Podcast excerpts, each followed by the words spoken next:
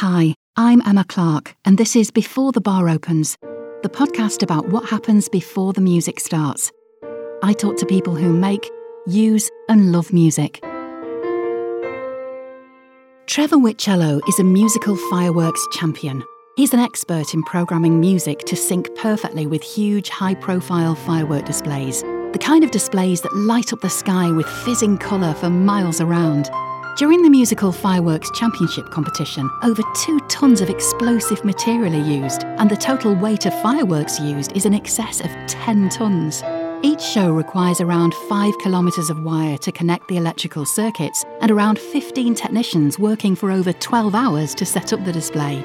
Competitors battle it out to win the crown of Best Pyro Wizard. Trevor's company is Distant Thunder. I just love that name and he works all over the UK creating explosive firework displays. Distant Thunder provides a massive wow factor, working with pyrotechnics, CO2 jets, confetti, dancing water fountains, rain bars, laser and light shows, large format projection, snow, streamers, fireburst systems, firebar set pieces, fire braziers, and video projection. Trevor's also a musician, so he understands the power of emotional sound. I wanted to know how it all started. Trevor, you're a classically trained musician. How did your life in music start? Um, my life in music, I think at an early age, I sat down at the piano that we had at home and just started playing around. And uh, my mother sort of identified that I was able to hit the right keys. and so off I went to have uh, piano lessons. And did you fall in love with music at an early age and just think, my life is somehow going to be connected to music? I went down the wrong path in, in life and career, if you like. So I did all my grades up until about the age of 12 or 13. And at that point, I wanted to go outside and eat worms and play in the mud. um, and and didn't have lessons from there on. So it's something that's very much in me, but something if you know if I had my time over again, I probably would have gone a different route and actually gone into music. So you play piano, yeah? Correct. Yeah. So, when did you discover a love of music and gunpowder? Uh, the two weren't really connected, to be honest with you. Gunpowder was uh, my own wedding in 2007, and we rustled together several hundred pounds and went to a local shop, bought some fireworks. My brothers set them off at our evening do, and we really enjoyed it and thought, okay, didn't really realize it was a thing at the time. It obviously was but we started offering it as a hobby really at the venue that we'd got married. So they were you know really open to it and went yeah great fine. And it and it's kind of snowballed since then. We've made friends within the industry and we've gone from sort of hand lighting shop bought products to electronically computer firing professional products. Now how do you begin to create a firework display set to music? What's the process? Uh, for me, it's the music track first. Obviously, your music leads your fireworks anyway, but it's the part of it that I actually enjoy the most. So mixing and, and cutting and chopping tracks, finding bits of music that have got the right um, punctuation, the right emotion, the right speed. How will it sound in a field at night? In the dark. For me, it's a lot about the emotion of music. I like people to, you know, when a soundtrack starts up, I like people to go, Oh God, yes. You know, that's the kind of thing I'm aiming for. So yeah, music first. Uh, without a doubt, it needs to loosely fit into some parameters that would make it useful for fireworks to music. But yeah, that's that's where I go first of all. I think most do, to be honest with you. How do you help a client define their musical brief? Do you choose the music? Do they choose the music? Do you advise them on the playlist? Uh, when it comes to competitions and, and festivals and the like, then generally the organizer is, is happy for us to do whatever we want. You know, we might have to submit the music because they don't want it to clash with other teams that are there. So sure. that, you know, you don't get repeat. So competitions, uh, festivals, etc. It, it's our own work if somebody's getting married and they have a short four minute mu- music with their fireworks, and that's generally going to be a piece of music that means something to those guys. Um, equally, bonfire night, depending on the generation that are putting on the display, the older folk tend to like a little bit of classical music in there, and the, the younger organisers will have something that's a little bit more current. And when you're crafting a sort of edited piece of music to go with this display, what's the story arc in the music? Do you kind of start quiet and then hit a crescendo and what kind of musical punctuation are you looking for in those tracks? I tend to try and work on a theme. So if I'm doing so our very first competition was space. So I kind of went, it narrows down the field for me. So I went in and looked at everything that had to do with space and it, it ranged from the Prodigy to Muse to all sorts of stuff. Um, and within the music, wow, you just. So it's eclectic. Yeah, yeah, absolutely. Yeah. If it fits the theme, then you can jump between genres and age and all that sure. kind of stuff. So then punctuation, you're looking for orchestral hits and things like that, drum riffs and, and bits and bobs. An orchestral punch will give you a punctuation, if you like. And then you're also looking for slower, softer emotional parts where there's not a great deal going on, but it's nice music in the background where we can put softer effects in and bring the whole show down a little bit because you can't kind of go tearing in at full speed for 15 minutes. It doesn't, it doesn't really work. It's too samey. Yeah, yeah, yeah. And obviously out of all the tracks that you pick, you need to find your finale track, which is the one which has the biggest chest. You know, it's the biggest, widest shoulders yeah. that can carry a whole load of pyro in the air. And what kind of tracks would they be? Have you got any examples? So, British Musical Championships 2019 that we won, we started off with, it was two years after The Greatest Show. Um, we were supposed to fire this show the year The Greatest Showman came out. So we used a lot of their music. We used the opening sequence to The Greatest Showman as the start of the show. Wow. And then from there, it kind of I'm became. just imagining a, that now. Yeah, exactly. So you've got punctuation at the very beginning of that. So that then kind of led me towards doing a cinematic musical show. So we had bits of ABBA in there for Mamma Mia. Um, we finished on Loren Allred, Never Enough. The solo in the middle of um, The Greatest Showman where she stood on stage. Yeah, yeah, um, yeah. Which the first time I heard that in a cinema, the hairs on my arm stood up literally and it got typed into my phone in the cinema. This is a track. Took it into the office the next day and went, have a listen to this. And that became our finale track. You know, if it can do that to me, if it can shut me up for three and a half minutes, it's a decent piece of music and it's done something to me. And that's what I want people to feel when they watch the music. I want it to do something to them musically as well as the, the pyrotechnics. How does computer programmed timing work? Okay, so we have a, a, software package. Within that software package, we import the, the music file that we've mixed. And that becomes a timeline at the bottom of the screen. And obviously, we can listen to that then. And what we do essentially is we tell the package how many different positions on the front line, which is the line nearest the audience. So we might have 7, 9, 11, 13. It's, it's always an odd number. So we can have a central yeah. position. And then we have shell stations, which are the bigger mortars, which live out the back of the show further away from the audience. And again, we'll probably have three, five, seven of those. So what we're doing essentially from a list that is already there for us in the database, or we can write ourselves, we're looking at the product and that gives us a simulation of what the product does. So we can drag that into a position on the screen. So it might be in the front positions near the crowd in the center. Let's call that position four. And we drop it in there and it indicates on the timeline at the bottom of the screen where that will start. And then we build that on top of each other. So the next one, the next one. And as the timeline goes through, we're building. Wow. So it's, it's literally a timeline of a sound and light show and a noise show because yeah, yeah. the bangs. Yeah. On the simulator we use, we can watch the entire show. We can see exactly what it does, exactly where it goes. It puts in various things for you, like the launch time, for example. So let's say a big shell might take 3.2 seconds from the ignition to the burst in the sky. So we place it to say, I want it to burst here and it will work out the time at which it needs to fire. And then when we download that to the firing panel, it tells the right module in the field to fire the right cue at the right time. And then presumably you wire that all up. Yeah. Yeah. So every, across the, the firework rig, presumably. Quite right. You must yeah. need a lot of cable. Depends if you do it wirelessly. Um, but yeah, otherwise some are, are hundreds and hundreds of meters of cable. Yeah. What colours are the most effective? Are some colours associated with a type of musical mood, or do you theme the colours? How do you choose it? I mean, there, there's a myriad of colors out there that we can use, and you tend to try and write little sequences based on colors or color mixes.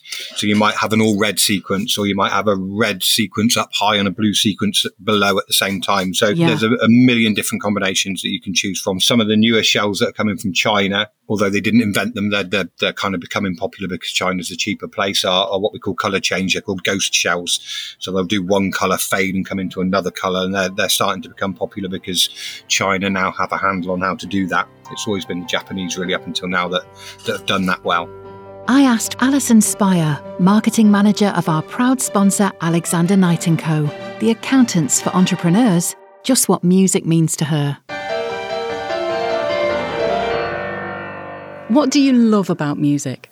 I love that it is entirely individual and personal, that you can have your own tastes and they may be completely different from your nearest and dearest, and that's perfectly all right. And totally inclusive and accessible to everybody. And it's used in a number of wonderful ways, not just for entertainment and enjoyment, but therapy. It has some quite powerful and magical qualities and being able to draw people in at different points in their day, in their lives.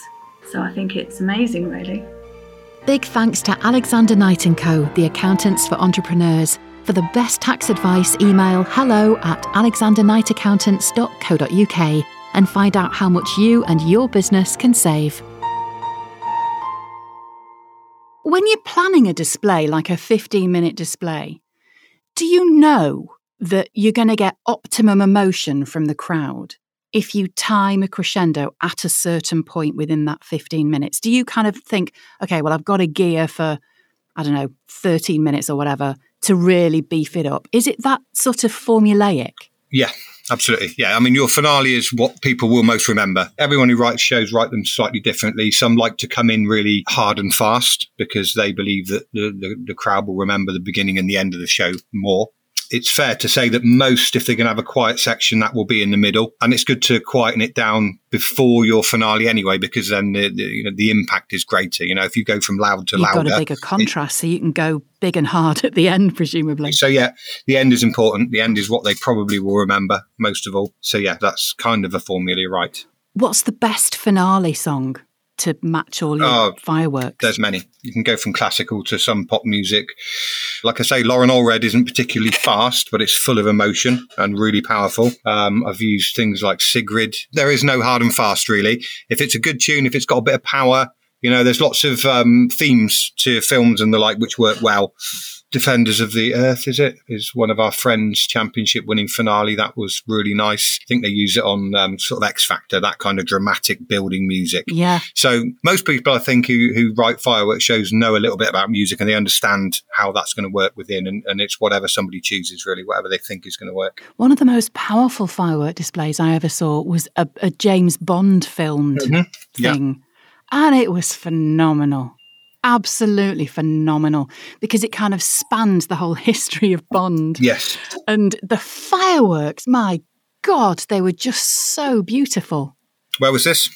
It was at Bowdon Firework Display in okay. Altrincham mm-hmm. at the Cricket and Lacrosse Club. Okay. And it's a big event in Bowdon. There's cones on all the local roads for miles around. Yeah. Thousands of people rock up, and it is just the most fantastic night. Yeah. Loads and loads of people, loads of kids.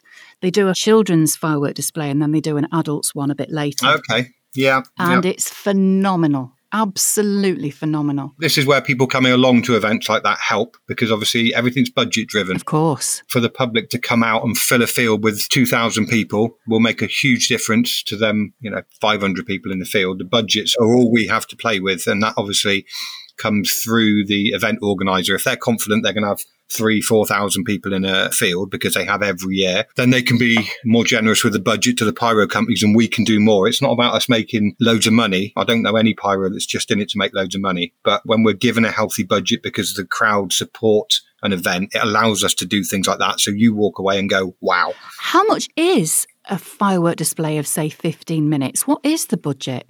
Oh, it's as long as a piece of string. Honestly, you know, you sure. can do you can do something really skinny. Um, when I say skinny, obviously not a lot of product um, and probably not set to music. You could probably do that for. I would I would say probably 150 a minute, something like that. So not a great deal, but equally you could spend forty thousand pound on that. Blimey. It really is. Whatever you can give us, we will make the best use of. So you can tailor a display to somebody's budget effectively. Absolutely, yeah. The more that we can be given, the more we can wow people. I have such clear childhood memories of going to firework displays. It's like the sound, the bangs, the fizzes, and the colour are etched into my brain. But my memories of sparklers and Catherine wheels nailed onto my Auntie Joan's garage are from the firework dark ages. So, what kind of fireworks do people want to see these days at big displays? What are the most popular fireworks? So probably your finale fireworks, things that things that fill the sky without disappearing too quickly. So within the industry, they would be you know the big golden finishes like what we, uh, we call titanium willows. Anything with a bit of crackle, Um, crowds seem to love. Love that sound. Uh, whistles divide people. I can't stand the things, but some of the public really like them. They're very evocative, aren't they? I mean, when I hear fireworks going off and I hear those whistles, I can smell the gunpowder. Yeah, absolutely. You know, yeah, I can feel myself cold inside my big coat with a cold nose. I can taste the treacle toffee. Do you know what I mean? It's you're right there in that moment when you hear that sound. Yeah, it, it, does. It brings back memories for definite. And this is what we try and do. We try and give people that time of year. What does it mean? Oh, it means that smell and that being in a field and, like you say, with a cold nose and a hot suit. Um, Wishing I'd worn thicker socks. yeah, exactly. Yeah, looking at people in trainers. do you have access to fireworks that the general public just can't buy? Absolutely, yeah. The, the ones that we use are very, very different in the way that they behave. The effects are similar to an extent, um, but much, much larger. But it's the way that they act and the way that they're ignited that's completely different. You've got to be confident in using these things as well. I mean, they're powerful, aren't they? Yeah, absolutely. And they're volatile. So, yeah, the technicians are well trained and well versed and they understand the dangers because they really are volatile products. God, I can imagine just the risk assessment and the insurance issues and all the training that you guys have to do. It must be quite a lot of compliance, I'd imagine. Uh, yeah, to an extent, um, you'd be surprised that, that, the industry isn't quite as well monitored as it as you would think it might be. Um, so we sort of monitor ourselves and, and, we look after ourselves because there is no actual sort of official government body for this. So there are groups that are set up within uh, the industry that regulate it, if you like, to an extent. Yeah. As in, they don't really have the authority to regulate it, but we all appreciate that it needs doing you know, we, we kind of all stick by certain parameters, certain methods. There's a lot of communication within the, in the industry as well.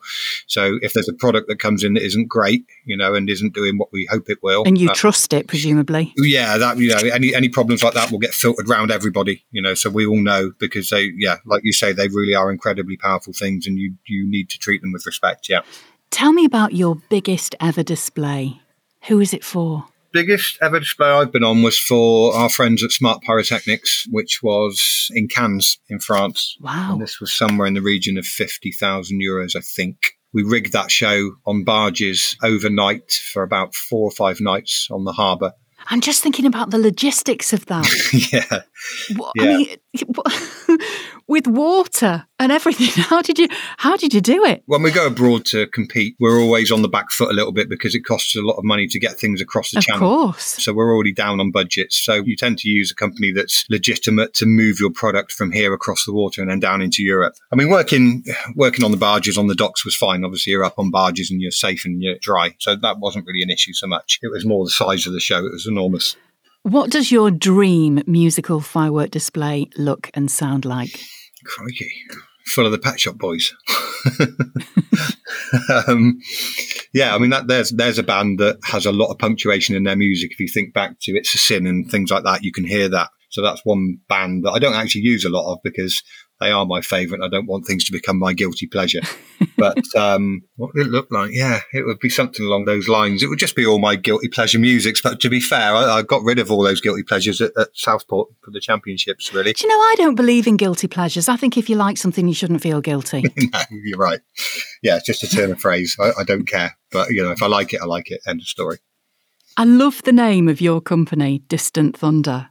What other names were on the flip chart? Um, I don't know really. It just it, it, was almost the first thing that came to mind and went, you know, what, I quite like that. That'll do. Because to me, it kind of it, it, evoked that the fireworks that you hear from a little way away, you know, and, and the rumble and that yeah. thing, and it sounds like a distant thunder. And you know something big and exciting is going to happen. Yeah, actually, yeah, exactly. It just seemed to fit. It just seemed to fit hand in hand, and we just Perfect. went, yeah, okay, that's it. That's good. So, what happens after a display? I'm guessing misery. that there's quite a lot uh, of absolute strike misery. down and clean up. Yeah, horrible. so um, it depends on how the day's been, how the weather is as well. To be honest with you, but yeah, there's does rain affect a display, or can you, or is it so sort of whizzy these days and, and advanced that rain doesn't affect it? It shouldn't affect the display. It affects the technicians because they're now traipsing around in water and, and they're miserable and cold and wet. Um, yeah. But you know, you can waterproof everything, and it could sit out there in monsoon conditions. So you can protect the product if you do it properly against water ingress. It shouldn't be a problem. It is miserable, believe me. When you're at the events and it's been raining all day, spare a thought for the guys who put that show down because it is horrible. I can assure you. Must be like the Somme. All the mud. Oh, it can be. It can be. Yeah, it can be absolutely horrendous. You know, and and we all want to give it up on those days.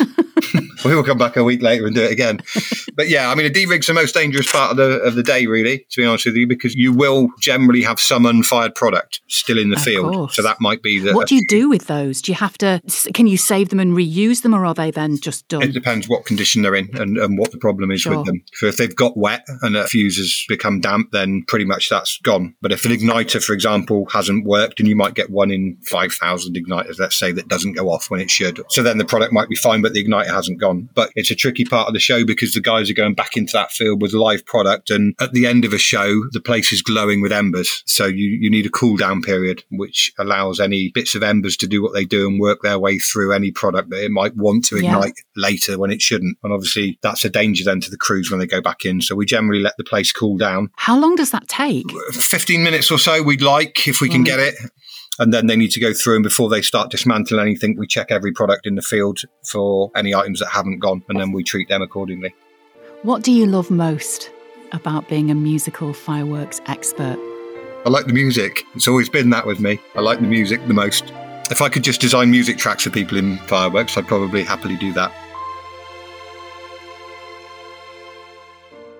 All the show notes for this episode are available in the description, and there's a bunch more stuff at beforethebaropens.com. You can follow me on Twitter, Instagram, Facebook, just take your pick. Before the Bar Opens is created by me, Emma Clark, and is produced by Rick Watson. I compose the theme music we use on Before the Bar Opens, and you can hear the full piece on our website, beforethebaropens.com. If you enjoyed this episode, please subscribe, leave us a review, hopefully a lovely one, and tell your friends. Another episode will be along very soon, so don't miss it. Thanks for listening.